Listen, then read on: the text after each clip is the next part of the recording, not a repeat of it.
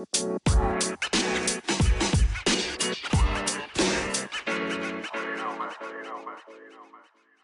anarchistische KRO-programma Rauwfase werd uh, eind jaren 70, begin jaren 80 gemaakt. Ik moet zeggen dat ik daar echt een grote fan van was als, als jongetje. Eh, want dat was echt radio. Gemaakt door het duo Brom en Ruis natuurlijk.